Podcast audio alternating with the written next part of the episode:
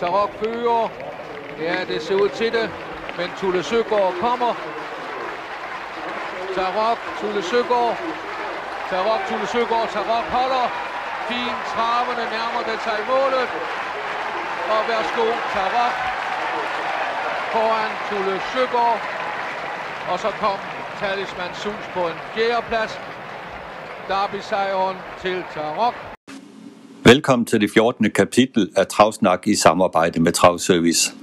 Dagens emner er Mark Bæk-sagen, de gamle dage med Klevin og Bønse, der snakker om profiler i amatørsporten, præmiebudgetter og corona, B-løb på Vincennes, og så slutter vi af med et interview med Åke Svanstedt, som fortæller om sit liv som træner i USA, sine heste blandt meget andet.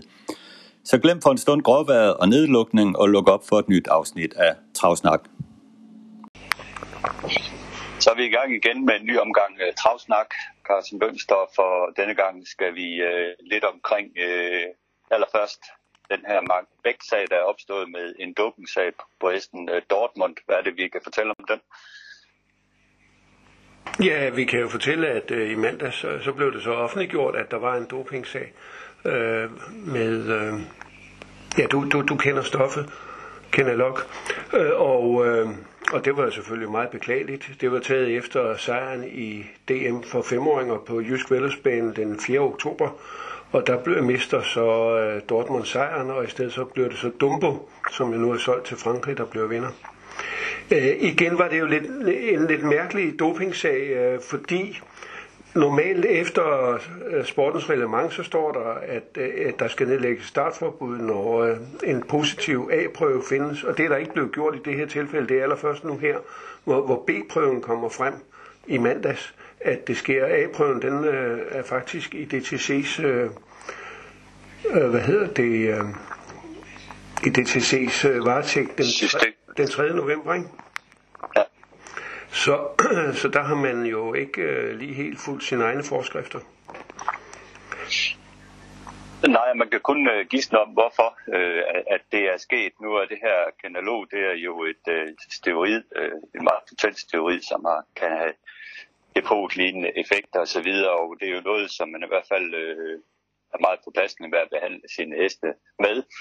Men man kan sige, hvis man kigger tilbage i historikken, så har vi jo i dansk travsport haft øh, tre øh, sager, i hvert fald tidligere, hvor, hvor Kenalo har været indblandet i, i de her dopingsager. Og en af disse sager øh, kan måske give mindelse om den her. Det er måske det, der er sket for Mark Bæk.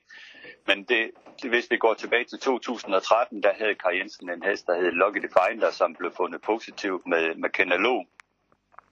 Efterfølgende, øh, hesten var ikke blevet behandlet med kanalog, men efterfølgende fandt man ud af, at hesten havde delt folk med en, en hest, som var blevet behandlet med øjensalve, øh, der indeholdt det her stof her, kenalog. Og øh, derved var den så blevet kontamineret, og det kunne man så spore i en dopingprøve. Og det kan jo godt være, at det er det samme, der er sket her for, for Dortmund, og det er i hvert fald kun, det er jo selvfølgelig kun en teori det her, at øh, Dortmund har, har delt øh, folk, har måske stået i boks ved siden af, hvad ved jeg, med en hest, som har været behandlet med kanalog, og den vej fået, fået det ind i kroppen. Øh, så, det er, så det er det, der er sket. Fordi øh, Mark Beck fastholder selvfølgelig, at hesten ikke er blevet behandlet med kanalog øh, inden øh, den her, ja. ikke, ikke på det her tidspunkt. Så, så det kan jo, jo være sådan nogle ting, der, der er sket omkring Dortmund, men det kan jo kun være spekulationer herfra, fordi at øh, øh, som altid, når det omhandler de her dopingsager inden fra, fra DTC, så holder man jo kortene meget tæt ind på kroppen. Ja, man har så holdt dem lidt for tæt ind på kroppen, efter min mening. Fordi uh, enten så er en dopingprøve positiv, eller også så er den negativ. Og når der kommer en positiv A-prøve, så bør den offentliggøres, og hesten skal have nedlagt startforbud. Det er ikke sket i det her tilfælde, det er heller ikke sket i to andre tilfælde. Der er nogen, der synes, jeg går for hårdt efter Claus Storm. Det mener jeg ikke, fordi når han ikke passer sit arbejde, så må man kunne gå efter ham. På hvad måde mener du nu, at han ikke passer sit arbejde? Jeg ved ikke, Fordi der er også mange, der synes, han, der er jo mange, der også synes, han passer sit arbejde. Så. Ja, jamen, hør nu her. Enten er en dopingprøve positiv, eller også så er den negativ. Når der kommer svar på en A-prøve, og, og den viser et eller andet, som man sender den videre til en B-prøve, ergo så må den have været positiv. Eller også, så, så hvis, den, hvis den er negativ, så må man jo så på, på trav.dk under den her veterinærside, hvor alle dopingprøver offentliggøres, øh, skrive, at den er negativ. Det er ikke sket i, i, i, i, i tilfældet med Dortmund for eksempel. Og det synes jeg er sløseri. Og, og det, det er ikke rimeligt, og, og, og det, det tyder på en mærkelig forretningsgang. Du har også øh, været inde og kigge i de øvrige øh, dopingprøver og øh, har fundet frem til øh, to heste, som der heller ikke har været svar på umiddelbart. Ja, og, det, og, og, og igen det, så øh, det, der er jo et andet aspekt i det også. De mennesker, som har en hest, som øh, bliver udtaget til dopingprøve, de kan have den de kan have den bedste overbevisning om, at der ikke er noget i vejen med deres heste. Men så lang tid, som de ikke har fået svaret, så kan de jo gå med en uro i kroppen, og når der yderligere går op til to måneder før så, at, at øh, eller der kan gå mere end to måneder, og der ikke kommer noget svar, så, så kan de mennesker da også få det dårligt. Og det er da heller ikke rimeligt. Det må da være sådan, at, at når man har et svar, så offentliggør man det. Og i hvert fald, så hvis man udtager det til en nærmere undersøgelse, så må man da meddele folk, at det gør man. Og det er altså ikke sket i nogle af de her tilfælde. Og en af de tilfælde, det var, ja. Ja, det var Golden CN, øh, hvor du øh, kontaktede øh, Carsten og Gerda Nielsen. Øh, gik du for tæt på der i den sag med at øh, kontakte dem, før der egentlig lå noget konkret? Nej, for jeg skrev jo til, øh, jeg skrev jo til DTC, fik ikke noget svar, så ringede jeg til formanden. Havde formanden været handlekraftig, så havde han sagt, ved du hvad, Karsten, det prøver jeg lige at undersøge. Jeg ringer tilbage. Han sagde bare, det kan jeg ikke udtale mig om. Og det er jo også forkert. Så du føler ligesom om, at øh, med det samme med snakken falder på doping, så er der fuldstændig lukket i omkring øh, kommunikation? Ja, Øh, og, og det, men det er jo ikke kun med doping øh, fra, fra, fra DTC. Claus Storm svarer jo ikke på nogle af de henvendelser, som jeg igennem tiden har sendt. Ja, jo, han gjorde til Elliot-sagen. Der havde han jo meget travlt med alting. Hvad siger du til de personer, der, der, der, der føler, at øh, det nærmest er sådan en personforfølgelse øh, med de skriverier, du har omkring øh, Claus Storm? Jamen, hvis de synes, at det er i orden, at man ikke offentliggør resultater på, på, på dopingprøver, så kan jeg jo forstå dem. Men ellers så kan jeg altså ikke. Fordi det her, det er jo ikke... Doping er jo en meget... Vi, vi, vi får offentlige midler. Det skal køre, det her det skal køre efter en stram snor. Det skal ikke være sådan, at man siger, åh, den her, den er måske lige på kanten. Vi venter lige at se en B-prøve, og så tager vi lige et møde. Øh, enten så er en prøve positiv, eller også så er den negativ. Og det kan ikke være alt efter, om det er Paul eller Per, der har den pågældende hest heller. Skulle det her dopingprøver og, og øh, den måde, man håndterer dopingprøver på, skulle det, skulle det ligge i DTC, eller skulle man øh, knytte en anden organisation til at udføre de her ting? Det kunne man måske forestille sig. Det, der er jo meget interessant nu her også, det er jo, at øh, der er jo altså en advokatundersøgelse i gang. Det er jo ikke noget, jeg har bedt om.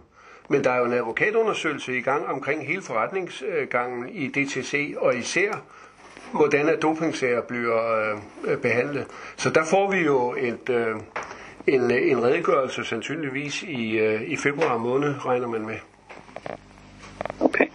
Men hvis vi nu tænker lidt fremadrettet, hvad kunne man gøre for at, øh, at sikre at sporten øh, mod doping? Øh, er det at tilføre flere midler til øh, flere dopingprøver og gøre staldterrængerne mere sikre for de heste, øh, som kommer til banerne?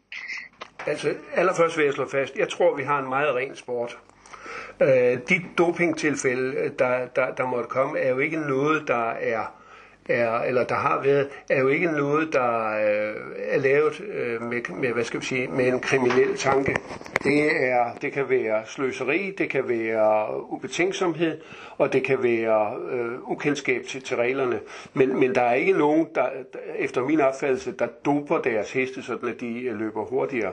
Så jeg tror sådan set, at vi har en meget ren sport. Men der er jo nogle problemer i, at, øh, at øh, at man frit kan gå rundt på alle staldterrænger i Danmark. Og, og det er jo uheldigt, fordi, men det har man jo kunnet i mange år. Og øh, der kan jo godt komme en øh, i, øh, der måske øh, er behandlet med et eller andet gigtmiddel eller astmamiddel eller sådan noget, som så klapper en hest, øh, der måske er lidt snot i en læsbord, så ledes den måske får øh, noget ind. Øh, og det er jo uheldigt, og det er jo en fare, som, øh, som, som trænerne faktisk lever med.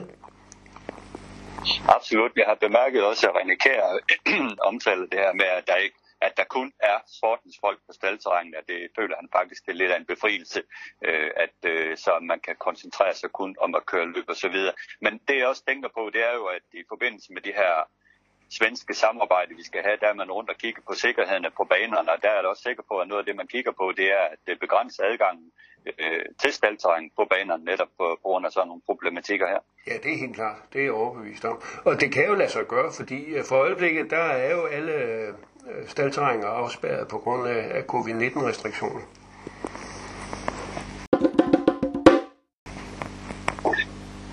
Lad os tale om noget mere positivt. Du har igen haft øh, fat i øh, den gode Jørgen Klavin, og den her gang så taler jeg lidt af de, de gamle dage i amatørsporten. Ja, det var jo... Øh, amatørerne har jo altid været en stor del af, af, af travsporten herhjemme. Det var jo amatører, der, starter, øh, der startede i sin tid, øh, og så blev der sidenhen professionelt. Og det har jeg taget en snak med, med Jørgen Klevin om. Ja, Jørgen, vi skal til at have vores øh, ugenlige fredagssnak, øh, og jeg synes at her, der skal vi jo tage lidt udgangspunkt faktisk i situationen lige nu, hvor vi er i den situation, og den er jo så udvidet, at øh, amatørkusk ikke rigtig kan komme til at køre vedløb mere. Det kan vi tydeligt se på antallet af heste i, i, i løbende desværre. Men øh, amatører, de har altid været en vigtig del af dansk travsport, også i gamle Ja, det må, ja, det må man sige, at øh, amatørsporten har jo øh, som helhedsbillede kørt godt par, parløb med øh, den professionelle travsport. Og man kan sige, at begge har jo haft øh, et win-win ud af det. Men det er jo ligesom om, at det vi oplever for øjeblikket med, at amatørerne ikke kan komme til at køre deres heste i løbende, det er jo en katastrofe. Jo. Ja, det er i hvert fald meget trist for dem, at man ikke kan, kan være med. Ja, det må man sige, og, og det er jo også med til, at vinklen på interessen, den er stærkt faldende, for hvad pokker skal folk bruge deres krækker til? Alle dem, der står og, og kigger ud i stallene rundt omkring, det, det er jo ikke godt jo. Vi må håbe på lysere tider, men øh, man kan jo sige, at det var faktisk også amatører, der startede travsporten, fordi øh, det var jo øh, det bedre borgerskab, som øh, ville køre om kap i sin tid med øh, Brygger Tvede. Nu er vi jo meget langt tilbage. Ja, nu er vi helt der tilbage til græsrødderne, må man sige. Men det er jo rigtigt nok, og, og der minder travsporten jo så selvfølgelig om, ligesom, mange, ligesom så mange andre øh, hvad hedder det, sportsgrene. Det starter jo altid med et, et amatøragtigt øh, perspektiv, ikke? Og, og der startede det jo, som du siger, ganske rigtigt med de der øh, møller og hvad de hedder alle sammen, bygmesteren og sådan nogle, som der startede med at, at, at køre rundt. Og der kendte man jo også godt til øh, i starten, at der var nogen, der lige pludselig blev professionelle, og man kendte jo også til, at der var nogen, der fortsatte som en slags øh, privattræner. Men op igennem tiden har der været mange øh, kendte og, og gode amatørkuske, og også mange farverige personligheder. Ja, der har de næsten stået i kø, vil jeg sige. Ikke? Ja. Altså, hvis man tager, nu kan man jo sige, hvordan starter det? Nu kan vi sætte nutid Steffen Christiansen for eksempel, ikke? Den her unge mand, der nu senest var, hvad hedder det, uh, amatørchampion, jo, ikke? Som jo har været det hele igennem. Han har ligget i en vugge og faktisk uh, startet helt fra hans far af. Christian tog ham med på travbanen på Falster. Og han har jo hele vejen igennem prøvet skolen med at køre med ponyer og hvad ved jeg. Og så kom ind og arbejdede på travbanen og havnede så hos Axel Jacobsen og havde jo et glimrende jockeyforløb der. Men svarede over og blev beslagsmed og kører nu i dag som amatør. Ja, han har en rigtig god hest i den her high five, som han har fået fra Holland af. Ja, en pragtfuld hest, og han er jo en, pra- en pragtfuld ung mand også, ikke? Og fuldstændig renlivet. Men man kan jo godt sige, øh, ud fra et amatørbegreb øh, i forhold til, til øh, den, den gode gamle øh, tid, vi, vi mindes om. Øh, der er han jo så dels veluddannet, og det er jo det, der er sket undervejs. Det er, at øh, travsportsamatørerne er jo, de burde jo deles op i forskellige kategorier. De nyuddannede, og hvad ved jeg, så kunne vi kalde dem for noget andet, to og tre, og hvad ved jeg. Øh, men det, det er meget øh, broget sammensat jo. Ja. Vi kan jo sige, hvis vi går 50-60 år tilbage, så, så var det vel således, at en hesteejer havde et par heste i træning hos en professionel travtræner på Charlotte Travbane eller Amager Travbane. Øh, og, øh, og så kom han ud, øh, han ville måske også selv køre, så havde han en, en ældre hest til handicapsene, og en ung hest, som, øh, som træneren kunne mundre sig med. Ja, det, det var ganske almindeligt. Altså, vi kan jo tage nogle af de der sådan, så, gamle hesteejere, for eksempel, øh, som øh, for eksempel øh, Snell havde, for eksempel Fred Sørensen og sådan nogle.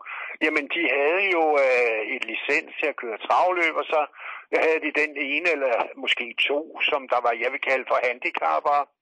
Og så havde de et hav af klasseheste eller øh, heste på vej frem, ikke, ved siden af.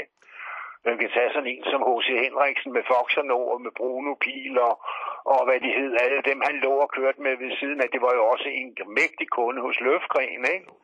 Og også hos Løfgren var jo Mål 66. Ja, Mål 66, ja, men... Mål 66, det var noget med et kortspil, ikke? Jo, jo. Ja, han havde jo den der superhop, dollarprinsessen, jo. Det, han havde også en hest, der hed Mål 66. det havde han også, ja. Ja, han var, han var farverig. Jeg husker ham jo. Jeg husker ham jo blandt andet også fra, hvad hedder det, Mogens Ingvart. Øh, Mogens havde jo også haft dollarprinsessen i træning på et tidspunkt. Og øh, jo, han var, han var sådan en af de der rigtig gode, øh, jeg vil sige, klassiske amatører.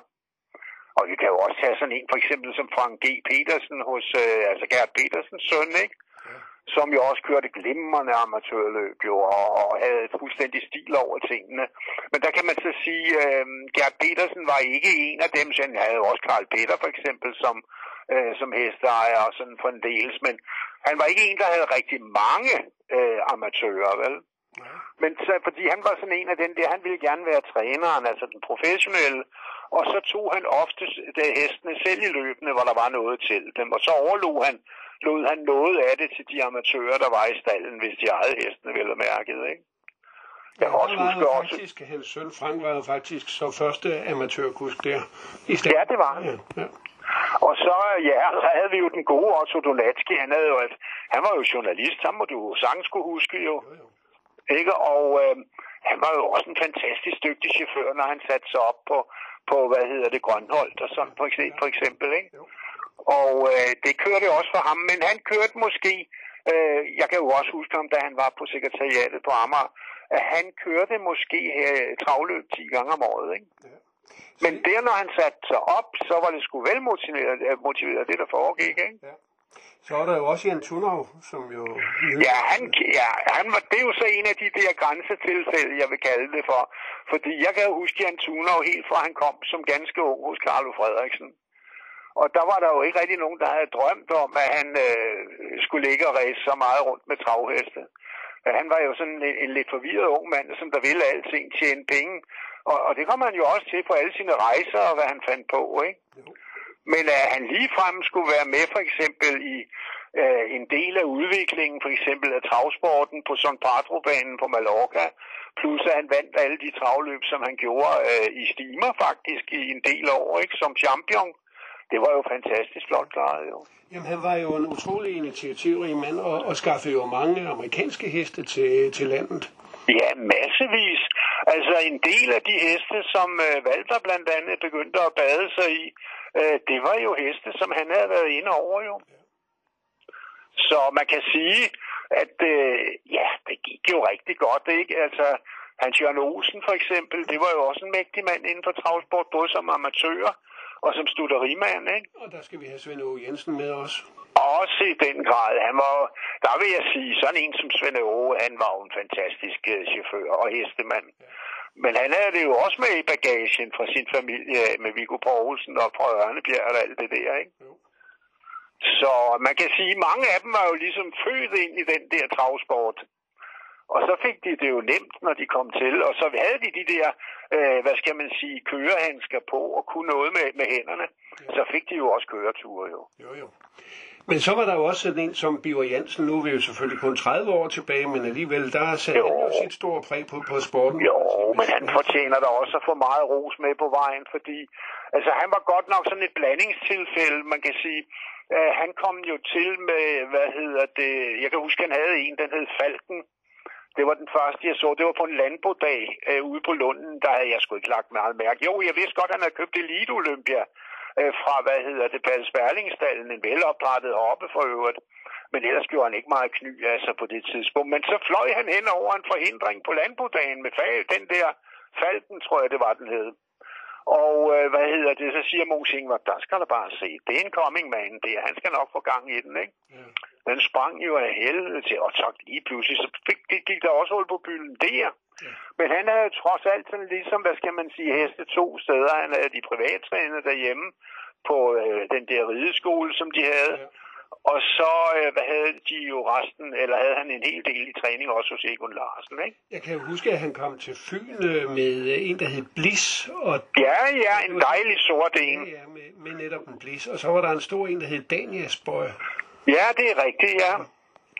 Ja, men der var der mange, han stødte i, i undervejs, ikke? Jo, jo, så fik han jo så alle amerikanerne, som jo... Så fik han dem, ja, ja. Ja, og så fik han... Ja, det var nogle dejlige heste, ikke? Og så fik han Ernst Jensen til at hjælpe sig. Han var jo også tidligere amatør, jo. Jeg glemmer aldrig, da, da Biver han havde købt øh, Lord Amos. Så sagde nu skal, Lord Amos, ja. Nu skal du bare se, jeg har fået et, et foto. Nu skal du ja. se det her foto. Du kan nok se, det er, fandme, det er jo en stor hest, fordi hende pigen, der står der ved siden af, hun er altså stor. men, men Lord Amos var jo altså nærmest ponymål, viste sig, da den kom hjem. Ja, ja. Det var der sgu ikke mange, der så, troede så på. Så der, pigen der, det var en lille tæt øh, madame, som, som var blevet fotograferet ved siden af den. Ja, ja. Ja, den var der ikke mange, der troede. Hestene, han købte den jo, han købte jo hestene ubeset i USA. Ja, ja. Han havde en træner derovre, som han havde fuld tillid til, og når ja. han sagde, den her, den skal du købe, så købte han den. Så købte han den, ja, ja. Jamen, der var jo mange, der, chance, øh, der chancede på den måde der. Og jeg kan huske for øvrigt tilbage i tiden der, hvor Dan Jensen fortalte, da de var over og handle hest til vores gode ven der øh, i sin tid, og der var, der var jo flere steder, de kunne købe, og det var jo næsten dyrehospitaler, de der rigtig dårlige og billige, de stod på, ikke? Jo. Så det der med at handle hest i uh, USA, det var jo noget følsomt noget, jo. Ja, det har jo altid været det. Det er jo stadigvæk, fordi du ved, ja, ja. Jamen, den har været ved en, labor, øh, ved en, ved en laborant. Ja, ja. Så sådan var det jo. Ja.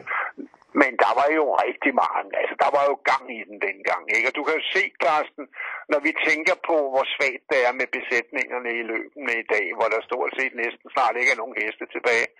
Tænk på det her som dreng. Man måtte en, en løbedag oven i købet uden lysanlæg. Der måtte man tre handicap igennem, og der var op til 24 heste i løbene. Og når man tænker på mange af løbene, de blev, afviklet, altså, de blev afviklet næsten, da det var ved at være halvmørkt, ikke? Ja. Var der ikke noget med på Amager, at man øh, kørte to løb på én gang? Nej, det har jeg aldrig oplevet. Hvor de startede, som startede de på hver sin langside? Ja, det kan godt være, men det er før min tid. Nå. Det, er ikke, det kan jeg ikke huske. Ellers er det en god historie. Det tror jeg. men øh, jeg kan i hvert fald huske så meget af svingdommeren Jensen, øh, som øh, blandt andet er far til Leif Jensen, som kørte hestetransport blandt andet for øh, Axel Jakobsen. Ja. Det var en flink gammel mand. Han stod jo nede i svinget dernede. Han havde store problemer med at sige alle sønderne fra bukken af. Jo. Ja, det er jo klart. Det har været svært. Det har været rigtig svært, ikke? Og, og der og, blev jo kørt til grænser dengang. Det, altså, hvis man skulle ud, så, så kørte man jo nærmest ud, ikke? Jo, og hvis vi så piskelængder og ting og sager, ja. der var jo ikke nogen eksisterende mål på dem. Det var jo nogle enorme nogen, som de svarede ud med, ikke? Og der var nogen, der havde lavet indslutter eller indafslutninger på pisken og alt muligt. Ja, det var sgu ikke lige rent i kanten alt sammen med. Jeg glemmer aldrig engang øh, hvad på Fyn, da Paul Strip han havde en uh, hest, der hed Gooden Pride. Den var helt bror til, til Dennis Pride, men uh, var blevet tidligt kastreret og, og blev bare sådan en stor rød Joe's Pride, ikke? Og, den var, ja. og den var doven. Ja.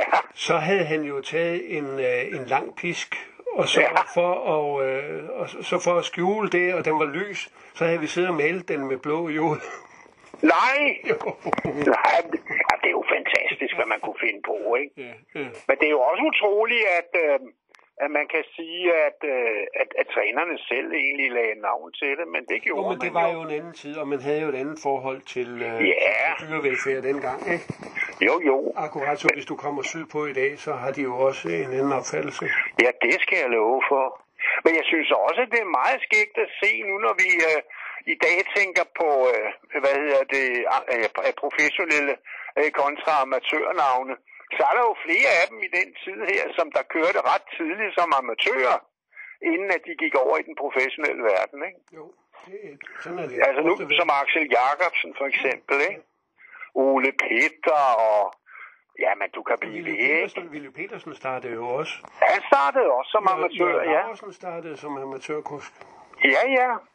Altså, de fik jo godt fat alle sammen, ikke? Og, og man kan sige, dem som beviste, de kunne lave lidt ved Kenneth Nielsen, øh, der kom i gang der, de vandt sgu da både Derby og alt muligt. Og Jørgen Larsen, han gjorde det jo næsten på stribe. Ja. Og det må man sige, det var jo imponerende. Og jeg har da aldrig nogensinde forestillet mig, at Willy Petersen, han skulle være travtræner. Det må jeg nok indrømme.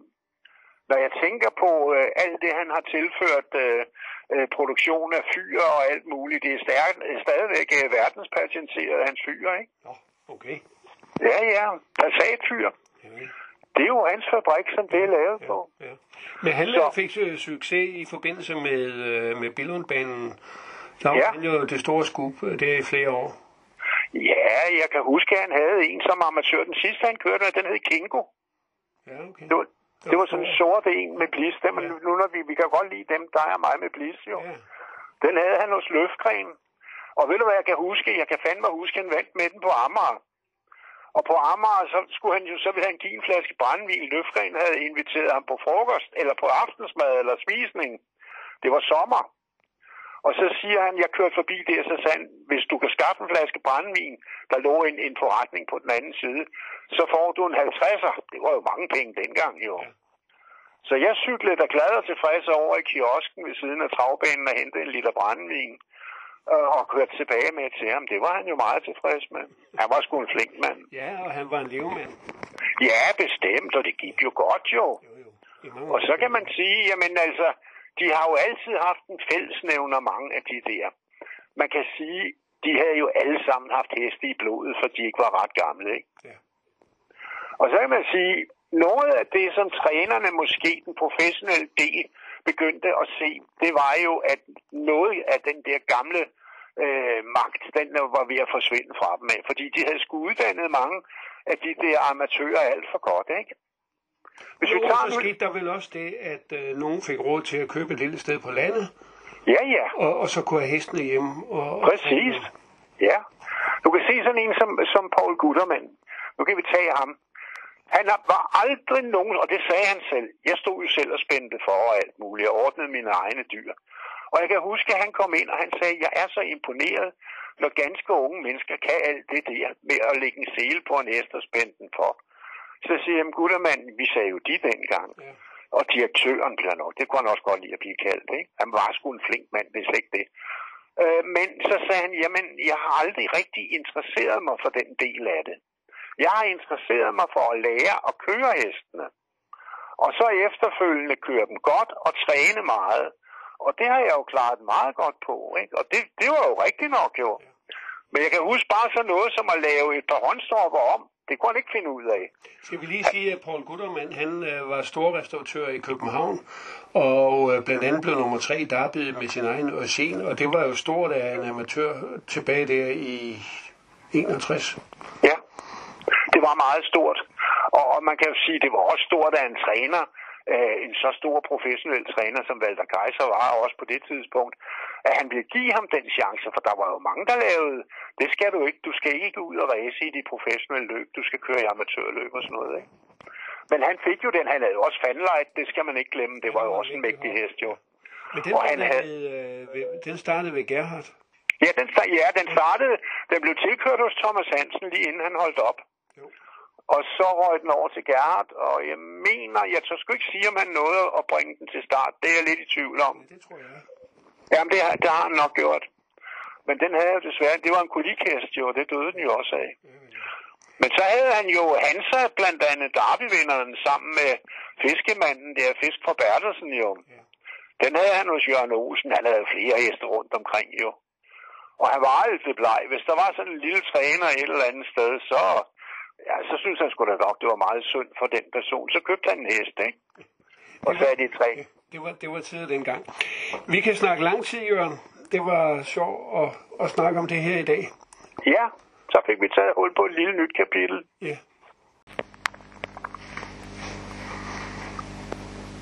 Ja, Carsten, det blev igen en uh, god lang uh, snak om, om, omkring det her, og uh, Ja, vi det, jeg tænker vi på, kunne tale i lang tid.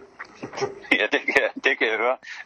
Men det, jeg tænker på, det er jo, uh, amatørsporten nu om dagen uh, er jo blevet meget, meget mere professionel, end den var dengang. Uh, det er jo tydeligt. Der er jo masser af de amatører, der kører rundt nu her, som sagtens skulle være professionelle.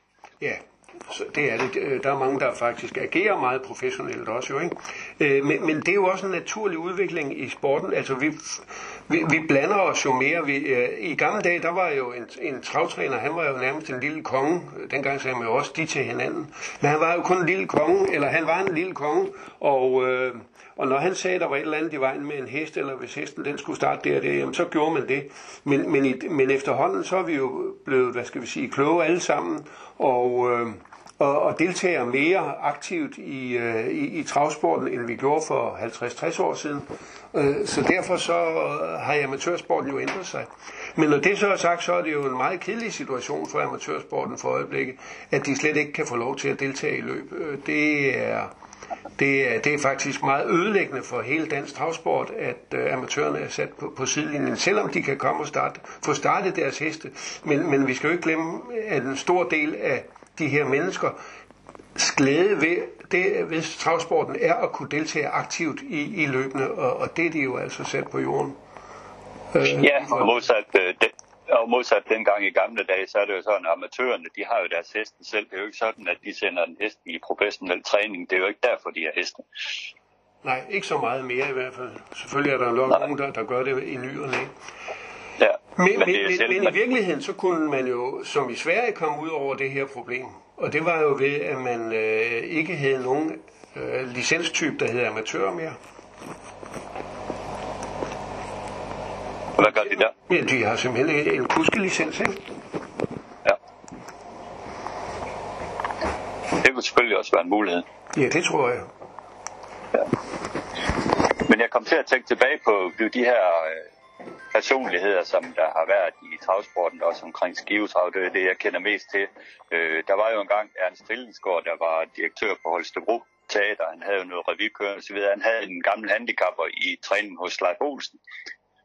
Og øh, når prissalar den der stod godt i løbende, så kom Ernst jo forbi og kørte hesten, og gerne med sejr selvfølgelig. Han var faktisk en rigtig habil amatørkusk.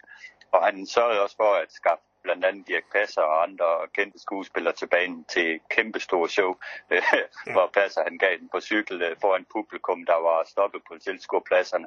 Så han var i hvert fald en af de der gamle amatører øh, i, i sporten, der, som, som jeg husker tilbage på, som, øh, som, som var lidt specielt. Ja, jamen der har været, øh, der, der har været flere øh, rundt om på, på de enkelte baner også. Ingen tvivl om det.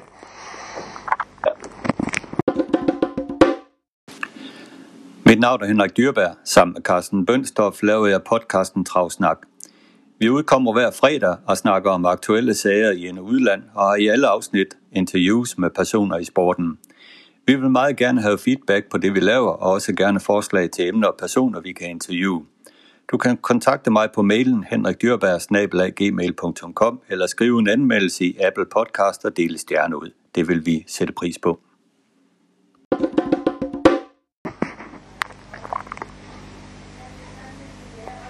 Så skal vi tale lidt øh, corona og økonomi og, og så videre. Det er jo sådan, at øh, rundt omkring øh, ser vi nu de forskellige øh, lande komme frem med deres øh, præmiebudgetter for det næste år.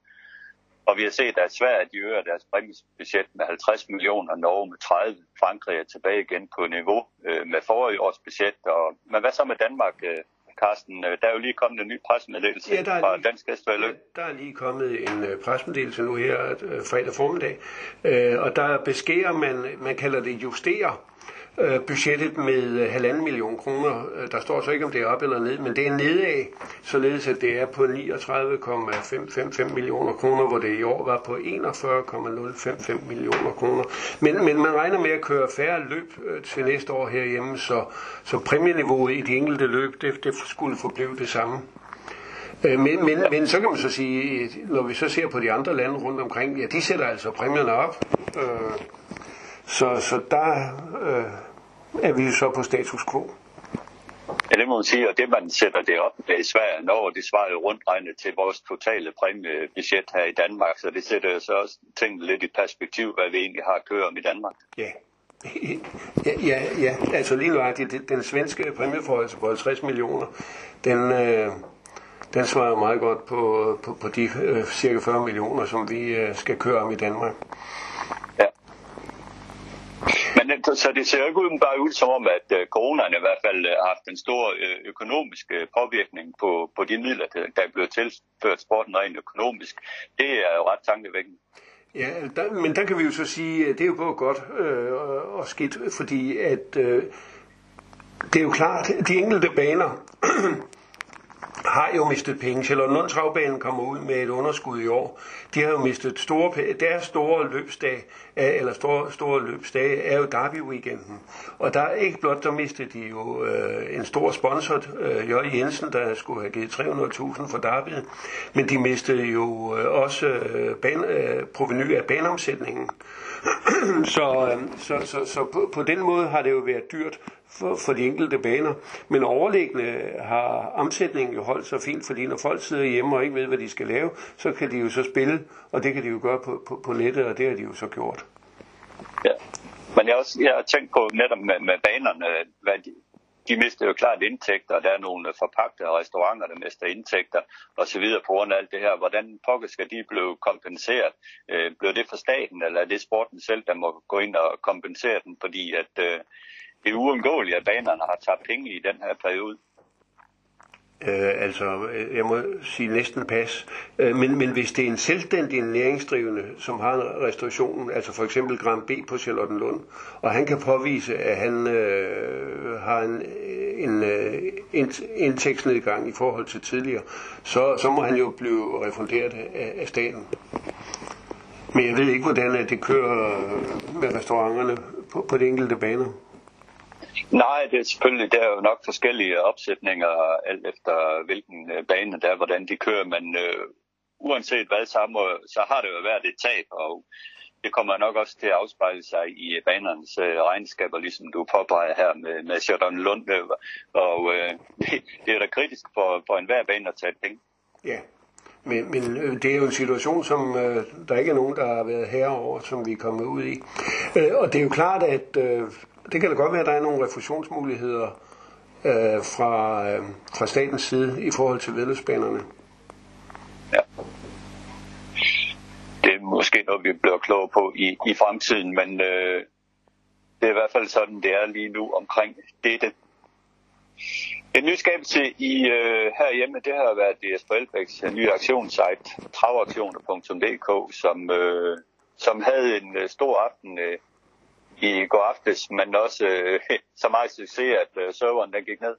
Ja, det, det, var, det, var, det, var, det var succesen, der kvalte øh, siden, som øh, så lige omkring, øh, var det 17 eller 18 sekunder over kl. 21, der lukkede udbyderen øh, på øh, for, for travauktioner.dk for, for, for, for netsiden, øh, fordi de mente, at der var for meget øh, øh, trafik øh, og, og det øh, kunne ødelægge deres server. De var bange for, at det var et hackerangreb, der var i gang.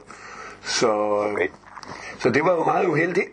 Men øh, der er jo så tre heste, der, der er ikke noget at blive færdigaktioneret, og de, de, de kører så i aften. Deriblandt så er det jo efter Big News, som er helt op i 180.000 kroner. Øh, ja, det er, det er ganske fint. Ja. Evita blev solgt for 141.000 kroner det var vel lige lidt under, hvad jeg havde regnet med, at den skulle have kostet, men... Uh... Ja, jeg havde også tænkt 200, øh, må jeg tænke, må jeg tilstå. Ja. Ja. Men jeg, er jeg lidt overrasket over, efter Big New var op så højt i bud, men hun kommer selvfølgelig med en frisk sejr efter Mossel Hillier, så det øger selvfølgelig uh, prisen væsentligt. Jo, og så, altså jeg vil sige, som følgehoppe, uh, vil hun jo også være interessant efter Mossel Hillier, så samme mor som uh, Tycoon Conway Horn. Ja, det, så er det jo, men, men øh, man kan jo også købe en følhold for dyrt. Det er rigtigt, men øh, det er nok øh, den rigtige pris, øh, lige der omkring de 200.000 for, for hende også. Ja, men ellers så er travauktioner, det, der, det tror jeg, det er der kommet for at blive.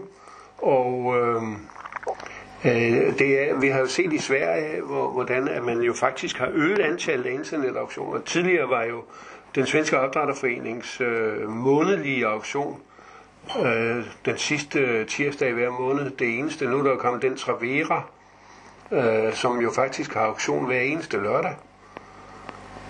Der er selvfølgelig ikke så mange heste på hver lørdag, men, men, men det, det er kontinuerligt hver lørdag, at der er en, en, en, en auktion her. Og jeg så lige Melander, han, øh, Stefan Melander, han sender 54 spilhopper på auktion her på opdrætterforeningens aktion i, i Sverige. Ja. Så der blev der noget skyde efter der. Ja, det gør der. Ja, men jeg synes, det er fedt, de her auktioner, de er kommet op og stå, de her online auktioner, fordi det er, det er jo ikke bare træner, men det er jo alle mulige, der, der har mulighed for at gå ind og byde på en hest her, og øh, det, det synes jeg er rigtig godt. Ja, og det behøver jo ikke nødvendigvis at være danskere, øh, og danskere kan jo også byde på de svenske auktioner, og gør det jo også. Ja.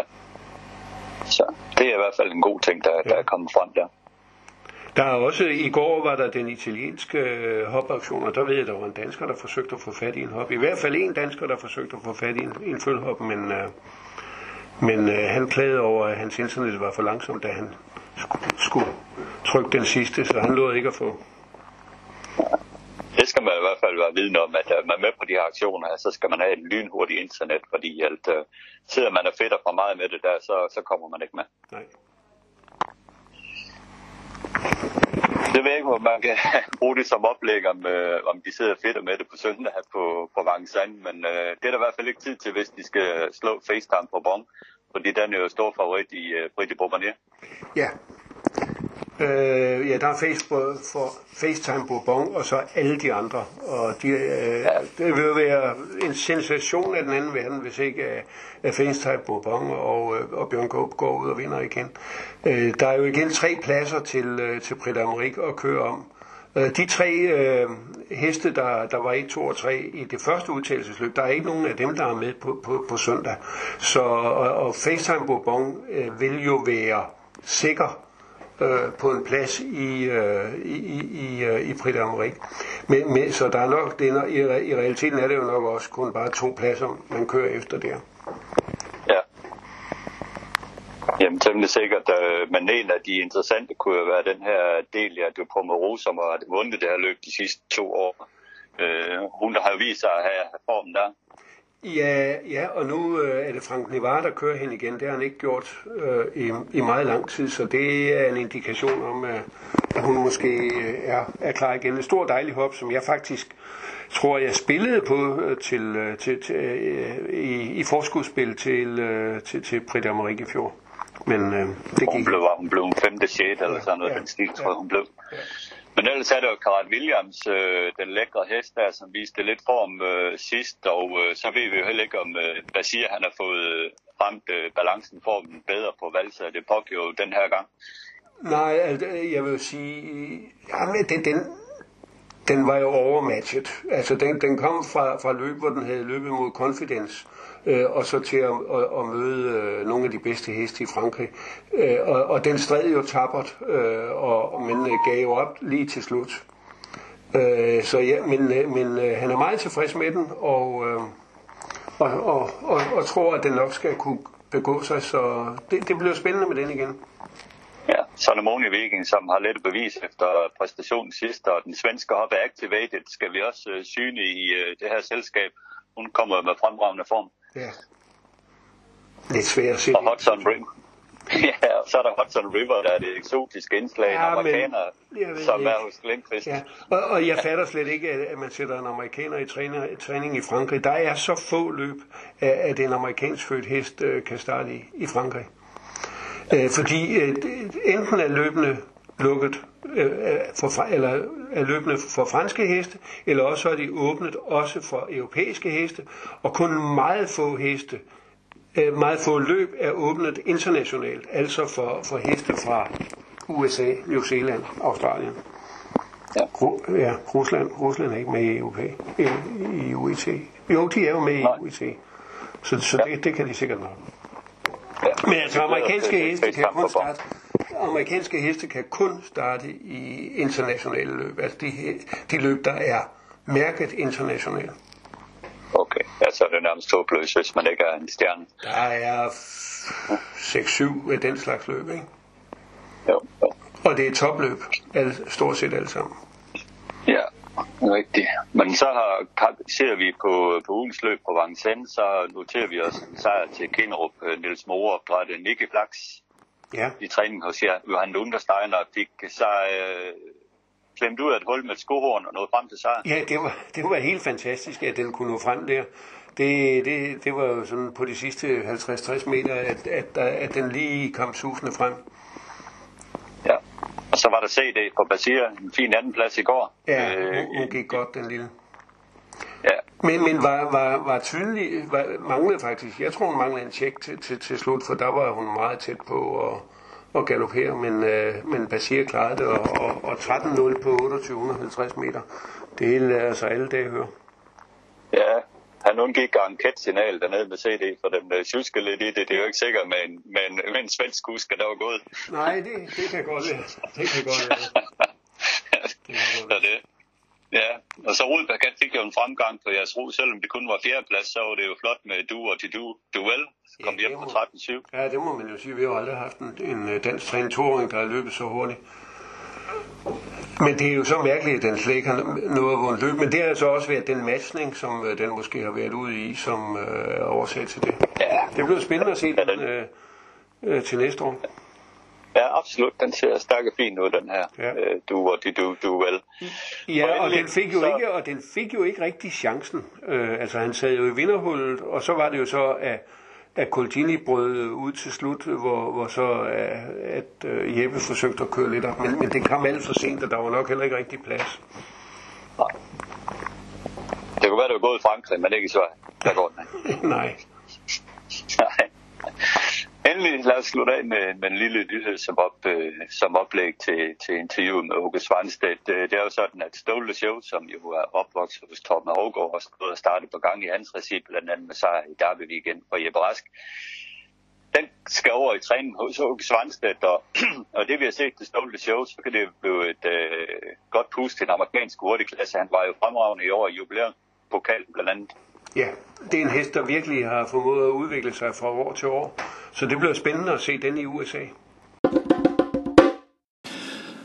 Åke Svanstedt er blandt de bedste trænere i verden og har med store sportslige resultater domineret travsporten i Sverige og nu USA, hvortil han flyttede i 2014. Åke Svanstedt er et sympatisk menneske, som har en ydmyg tilgang til travsporten og sine resultater, hvilket du vil nække genkendende til i dette interview, hvor han fortæller om sit liv i USA, sine heste, kørestil, favoritkuske og hængste samt meget andet. Velkommen til podcasten Travsnak Åke Svanstedt. Ja, tak. Hvordan vil du beskrive din start som træner i- USA, da du øh, som træner i 2014? Ja, det, vad ska man säga? Det, vi kör ju kav, tävlar ju med hästar lika som i hela världen, men det var mycket som var nytt för oss när vi kom hit. Det som satte mest käppar i hjulen altså, som var svårast, det var väl egentligen väderleken, för det var så varmt här. Och det tog lång tid innan vi lärde oss att hantera klimatet. För det är ju, det är ju 30-34 grader varmt i 4-5 månader här. Och då ska man träna hästarna och tävla och ja, det, man får vara försiktig och man måste anpassa sig till klimatet då. Så det var största problemet. Og der var vel også med, med, med, med træningscenter og finde ud af, hvordan man skulle træne. Du har jo ikke bakker at tilgå i, tænker jeg, i USA. Nej, men vi har ungefär lika träningsmöjligheter som vi hade på Bjärtorp. då. Vi har en rundbana 1000 meter och, och en joggingslinga runt hela farmen som är 3 kilometer lång och sen har vi en sandbana. Så mesta träningen sker på sandbanan då, ungefär som på Bjärtorp.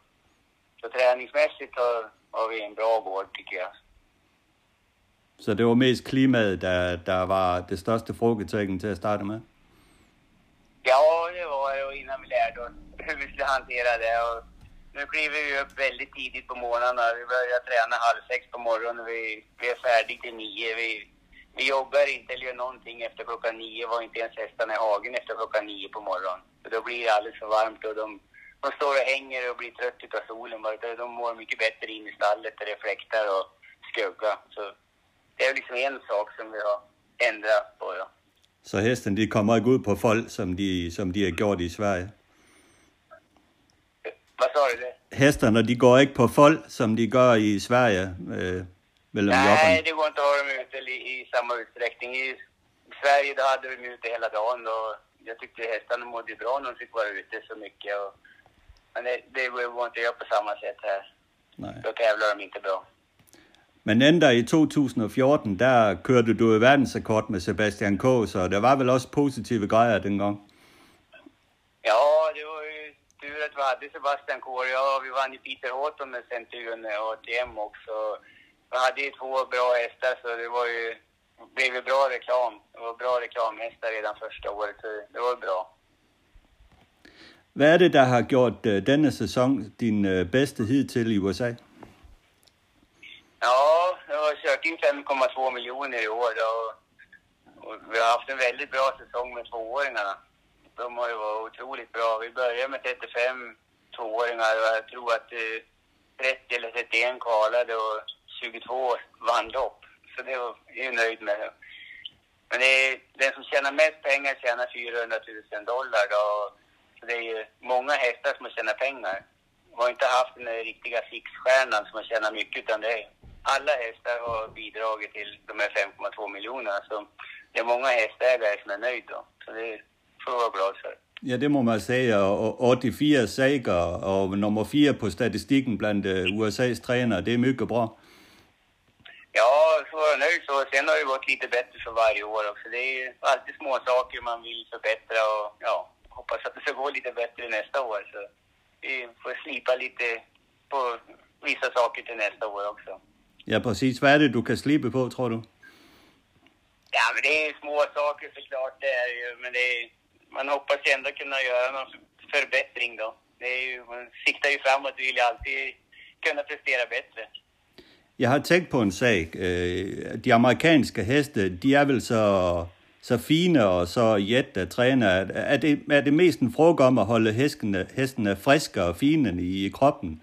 Øh, okser? Ja, det är ju liksom en balansgång det där hur mycket man kan träna och tävla också för den delen. Så det, ja, men så har det alltid varit. Det är en balansgång för att kunna hålla hästarna fräscha och fina. För Tränar man för hårt och kanske att de blir lite ofräscha och tävlar sämre. Så det är liksom en balansgång. Sen är det lite olika från häst till häst också. Vissa hästar tål ju mer. Det, ja, det är så. Ja, det är så. Din, dine toåringer har været fantastiske. Captain Corey, Southwind Tyrion, som jeg er mycket fortjust i, øh, har jo været øh, vældig bra. Jeg har set omkring kaptajn Køje, du har omtalt ham som hesten, du altid har let efter. Er det, er det sandt? Ja, det är svårt att säga, men eh, de var ju bra både Southern Tyron och Captain Kåre. Sen så hoppas man ju att de kanske kan tillhöra toppen nästa år också, för det är ändå som treåring de stora pengarna är. Øh, så det, ja, hoppas att de kan hålla sig fräscha och tävla på samma nivå nästa år. Captain Corey, han efter Gugu Gaga. Hvad, hvad var det, du, øh, du faldt for ved ham, da du købte ham? Ja, det var inte jag som köpte den, det var Robert Lindström som, från Sverige som köpte den. Men jag var ju och tittade på den också, men han blev lite för dyr för mig och jag visste inte att Robert Lindström ropade på hästen. Men då ropade han in han då. Sen kom han i träning till mig, så det var jag tacksam för. Då. Men det är ju stor och snygg häst och ja, bra exteriör. Sen tyckte jag det var lite intressant med en Gogaga också. Ja, præcis. Men hvad er det? Amerikanerne er ikke så fortjust i Guga Gaga, jo. Han er jo kommet til Sverige nu. Ja, ja jag vet inte. Mig är lite svåra amerikanerna. De, mm, ja, det, det var lite oprovat och lite passgångar blod. Och så, ja, de, de vill ha sina bra hästar att betäcka. Men de tittar inte så mycket på Europa eller på Reddy Cash till exempel. Det, de är inte så intresserade av det som händer utanför USA. Då. Nej, dem er mere traditionelle, de kigger på deres øh, egne hængste, traverne, først. Ja, ja, det stämmer. Så är det. Ja. Hvad med Southentarian? Han er vel iblandt de speedigste, jeg har set af en toåring øh, nogensinde. Han, han, han er mycket speciel, og du har kørt verdensrekord øh, med ham. Hvad er historien om ham? Ja, han har gjort allting rätt. Eh, han tränar inte så bra då på våren där. Men sen eh, han trampade mest upp och ner och slog sig på armbågarna. Men sen i maj så började han sträcka ut benen istället för att trampa upp och ner. Och sen när han kom i kvallopp, då var det en helt annan häst. Då sträckte han ut för fullt och kändes bra. Så det var en riktig tävlingshäst. Och sen har han ju gjort allt rätt när han kom i lopp. Och han är som sagt väldigt speedig. Sitter man i rygg med han viker ut och bara tar han i det knakar. Det, Ja, Det är præcis. väldigt bra löphuvud på honom. Præcis. Jeg, jeg må sige, jeg var mycket imponeret af ham, netop når, når man sidder på ryg med ham. En toring, der kan speede på det sæt, det er mycket sjældent set. Ja, men det, han, har ju den inställningen också. Så det, det är tacksamt att köra sådana hästar. Ja. Kaptajn Køje og Safrin Tajan, er det dine bedste toringer, eller er der nogen andre på gang også af dine toringer? Ja, det är väl de som är bäst. Delayed Hanover har också gått bra, men han kom igång lite senare. Han skadade sig på försommaren och fick vila. Men han kom igång bra sen och det är väl också en fin häst tycker jag som kan bli en ganska bra treåring, förhoppningsvis. Ja. Blandt træringer, det var Back of the Neck, uh, Jula Tricks uh, Treasure, som har været nogle af de bedste, eller hvad? Ja, han har gått överraskande bra. Han var ju spärräng från förra året, men han var mest bara stor och klumpig. Gick inte så bra, men det är lite så med Trixton, hingstarna. De orkar med sig bättre med åldern. Och han har ju gjort en riktigt bra säsong, tjänar ju över 200 000 dollar.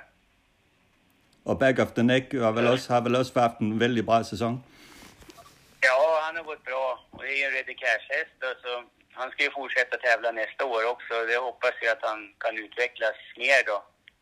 Det är väl så Ready Cash-hästarna brukar göra tror jag om man tittar lite i Frankrike och Sverige att de kommer mer med åldern. Och nu hoppas vi Back of the Next ska bli en fin fyraåring. Okay. Uh, han, kan han være Europa-aktuel, sådan en hest? Vad sa du? Kan han komme til Europa, sådan en hest, eller er det i USA, han starter?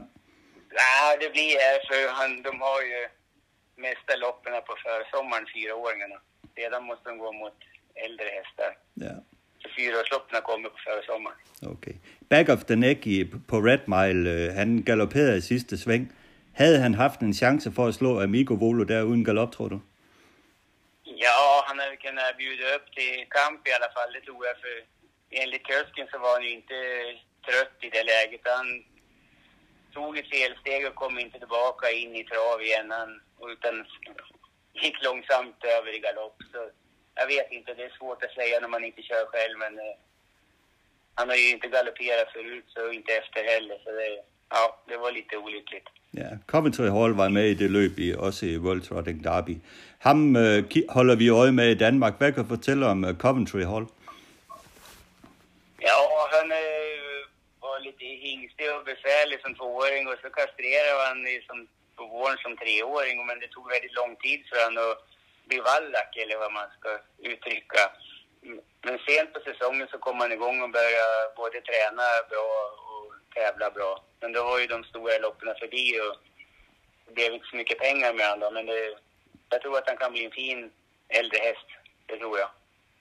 Ja, en, en god hest i den danske hurtige og dan, danske og svenske hurtige klasse, tænker du? Ja, han är snabb och travsäker och startsnabb också. Så det, ja, jag tror det kan bli en nyttig häst, det tror jag. Ja. Det kan vi håbes på, øh, når han kommer hjem til Danmark. Omkring, du har også haft en fantastisk øh, stå i Plunks Blue Chip, som satte en fantastisk verdensrekord i Delaware. Hun har, har, har vel også været, haft en speciel betydning for dig? Ja, givetvis. Det var både Sixpack och Plans Chip, de köpte vi samtidigt och det var ju två topphästar och en hingst stor. Så det var ju väldigt tacksamt att få två så bra hästar samma år. Så det, de har ju betytt väldigt mycket. Det har ju varit reklamhästar.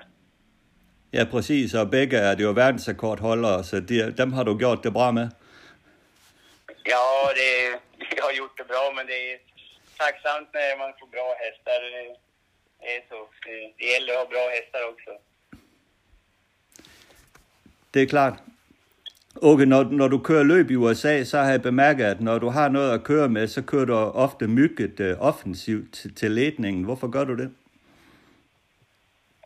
Ja, men det är väl egentligen enklaste vägen om man kommer till ledningen. Sen så vet väl konkurrenterna om att eh, om jag kör så, så vet de om att jag har att köra med. Eh, man kan inte köra så om jag har en halvdålig häst. Så Nej. det är väl också att man kan få bestämma lite grann i ledningen då när konkurrenterna vet om att uh, nu kör han till ledningen och har en bra häst. Så det, är- det är väl lite taktik också att göra så. Så kommer de det er trykker det, på man- dig. Ja, det gäller väl att man inte gör så när man har en halvdålig häst. Utan man måste ha bra köra med den kör så. Ja, præcis. Øh, Føler du dig mere respekteret nu blandt de amerikanske catchdriver, end da du startede med at køre løb? Ja, det tycker jag. Man får ju rätta sig efter deras regler, för de har ju lite oskrivna regler här. Att man ska släppa ner varandra i första sväng och så här. Men det är väl också lite taktiskt. Har man en bra häst blir man nersläppt. Så om de vill köra 700 kvar, då måste man ju gå ut och framför och då får de en bra rygg. Så det är lite annorlunda taktik här. Och lite oskrivna regler. Men det har jag rättat mig in och gör likadant mot dem och då gör de så mot mig också. Så det, jag tycker det fungerar bra. Ja, og din grej nu, det er at køre til ledning og vise, at du har den bedste hest nu. Ja, men då vet de om, om jag kör offensivt, då vet de om att nu har han att köra med. præcis. Hvem, hvem tykker du ellers om af de amerikanske catchdriver? Hvem er bedst, tykker du? Ja, det är många bra kuskar. Nu är det väl Dexter Dunn som har varit mest på tapeten och vunnit mest i år. Då, men jag tycker de kör så mycket lopp de här kuskarna. Och de har ju långa handstroppar och ligger, men de är duktiga på att hålla i dem och hålla dem i trav. De har inte lösa tömmar när de kör, utan de har dem på bettet och det är riktiga körkarlar, man ska säga. De håller i hästarna och kör riktigt. Jag tycker de här topp 10-kuskarna, det är, det är toppkuskar allihopa. Den hänger i vad de har för häst att köra med. Det synes jeg også, at øh, de er, at kuskerne er blevet mere snälla mod hesterne. Der er ikke så hård drivning længere, som man har set. Nej, de har ju fått re- nya regler nu i alla stater. Det har ju varit olika stater och Meadowlands har väl varit sist nu då med de här drivningsreglerna. Men nu får de ju inte slå enhandare och de får inte lyfta handen över axelhöjd. och Så det, det är lika i alla stater nu och det är bra det tycker jag. Det ser ju bättre ut. Ja, Och absolut. snällare mot hästarna också. Och hästarna springer inte långsammare för den skull. Nej, præcis. Præcis. Ofte så bremser de jo bare, øh, når de bliver driven for hårdt. Så. Ja, och blir sura. Ja, jag tycker det är bra att det blir Ja. drivningsregler i alla stater nu. Ja. Skal vi tale lidt avlshængste. Hvem er din favorithængste i amerikansk avl lige nu? Ja, det ju Muscle Hill. Han kommer vara en toppavlshingst så länge han lever. Det tror jag. Det är väl ungefär som Reddy Cash i, i Europa. Det är om Muscle Hill är. Han är outstanding. Han er afstanding, men det betyder også, at han, hans afkomme de er mygge og dyre at, at købe ind. Ja, det blir det. Men hans döttrar blir bra fölston och hans söner ser ut att kunna bli bra, bli bra avelshingstar. Så det, han producerar åt alla håll. Er der nogle nye upcoming hængste, du har kigget på? Nogle af de nye hængste, som du tror kan blive interessante? Ja, både Barhopping och Southern Frank har ju börjat bra i aveln och sen är ju Wallner i, ny i år och det blir ju det är alltid intressant eh, när det kommer nya avelshingstar. Sen kommer ju Sixpack snart. Han blir en toppavlshingst. Ja, han har jo, han har jo storliggende og travet og det hele til at kunne blive en bra hængst. Ja, det var ett skämt. Ja. Jag hoppas ju det. ja, præcis. Hvad med en hængst som Green Shoe? Hvad, hvad tror du om ham? Jag vet inte. han var ingen lätt häst, han var en besvärlig häst. och Det gjorde tränaren en väldigt bra jobb med den besvärliga hästen och även kusken Brian Sears gjorde ett jättejobb som fick han att inte galoppera och sköta sig så bra som han gjorde. Så jag vill se hur hans avkommor är. Fader Patricks avkommor överlag är lite besvärliga. Men de som inte är besvärliga, de springer ju väldigt bra. Så Ja. jag vet inte, jag vill se Green Zoo innan jag tror på honom. Jag vill se hans avkommor innan jag tror på dem. Ja, man så vel også på aktioner nu med Father Patrick, at hans afkom, de blev ikke så bra betalt som tidligere. Nej, det, köparna är lite försiktiga för det är så många som har varit dyra att köpa och sen så blir de lite besvärliga och tävlar inte bra. Ja, men, Men de som är snälla och tävlar, de tävlar bra verkligen. Det är, det är kapacitet i hästarna men ja. De måste skötas också. men det er mest en mental, øh, mental øh, grej, der er med dem. Men ja, Viggo Mola har været bra, men han er jo også valgt. Vad sa du? Amigo Wola har været bra, men han er jo også valgt. Ja, men han, han blev ju vallakt för att han var besvärlig då, antagligen. Men det är som sagt, de har hög kapacitet. Ja. Du er, du er medejer af, af flere af dine heste. Er det, er, det, er, det, er det sådan, det er? Vad då sa du? Er medejer øh, på mange af dine heste. Er det sådan, det fungerer i USA, at man som træner behøver at være medejer på mange af hestene? Ja, det jag jeg. Ja, ja. det har jo blivit så. Jag har haft lite tur med de som jag har varit med och ägt när jag kom hit. I Sverige om jag ägde en häst där då sprang de ingenting. Men sen jag kom hit till USA så har jag haft lite tur med egenägda hästar. Så ja, därför har det blivit så att jag har blivit delägare i fler då. Okay, så det har været øh, god økonomi i det? Ja, det har ju varit det då. Man måste ha lite tur också men som sagt jag har haft lite tur med egenägda hästar här. Okay. Du har haft flere danske stald, staldfolk øh, ansat i dine staller. Jeg kan se, at mange skandinaviske træner i USA, de søger staldfolk øh, til, til USA. Men hvad, hvad, hvis, hvis der er en dansk staldmand, der tænker, jeg kunne godt tænke mig at blive staldmand i USA, hvad skal man være bra til? Det lite dåligt, vad sa du? Jeg siger, hvis, hvis, hvis der nu er nogle danskere herhjemme, der gerne vil være staldmand hos dig i, i USA eller hos andre træner i USA, hvad skal man så være bra til? Der er jo mange danskere, der har været øh, over hos jer. Ja, fast nu har det ju blivit så svårt att få visum då. Det, det, har, det har blivit mycket tuffare att få visum nu och komma hit. Så, men det, det är alltid bra med skandinaviska personal. De, är, de arbetar bättre. Vi har ju mycket mexikanare, de är också bra, men det har blivit samma för dem. De har svårt att få visum och komma hit. Jag tycker både mexikanare och skandinaver, de jobbar bra och pålitliga. Okay. Men det, ja. För amerikanerna vill inte jobba så långa dagar och är lite bekväm överlag kan man säga. Okej. Jag hoppas att ingen hör det här, men så är det faktiskt. Okay. Men mexikanerna och skandinaver det är folk som är vana att arbeta. Okay. Hvad med coronaen? Har I mærket til det? Vad sa du? Coronavirus, hvordan har I mærket til det som, øh, som travtræner i USA? Ja, det var ju lite lopp som blev inställd i början på säsongen, men inte så många lopp då. Det var ju mest eh, det här vardagstravet som blev lidande, för de stängde ju travbanorna då i början. Men sen öppnade de ju, men de öppnade ju när stakesloppen skulle börja. Så vi missade inte så många lopp, fyra, fem lopp bara. Okay. Så det, sen har vi ju kört som vanligt här och prissummen har väl varit som vanligt också. Ja. Og nu gælder det semester for din del nu, og lidt træne heste. Ja, nu är det lugnt och skönt. Alltså, nu joggar jag väl lite ettåringar här, och, men sen när jag kommer mitten på januari så börjar ju träningen igen. Så. Men det, nu är det, man säga att det semester. Men Ja. Har du det planeret semester en, øh, joggar lite ettåringar. har du planeret en tur hjem til Sverige her til, til jul? Ja, vi brukar ju åka hem till jul och nyår varje år, men i år blir det inte bara för det här med coronan. Då, så vi vet inte om vi kommer tillbaka hit, och för gränsen har ju varit stängd. Så. Ja. Vi får se om vi åker hem lite senare i februari eller mars då, om det blir bättre. Okay. Sav, savner du nogensinde Sverige? Ja, klart man saknar. Jag har ju två pojkar och barnbarn och föräldrar och så, ja, vänner och bekanta. Det är väl sådana man saknar lite grann. Men själva livet det saknar jag inte. Vi trivs bra här och tycker att vi har ett bra liv. Då. Det, men det är som sagt släkt och vänner som man saknar. Præcis. Men inden travsporten i Sverige, der holder du travsporten i USA højst. Ja, det tycker jag. Vi, jag tycker vi har ett bra liv här och sporten är bra och fina hästar har vi. Så det, ja, vi trivs bra. Det gör vi. Det er godt, Åke.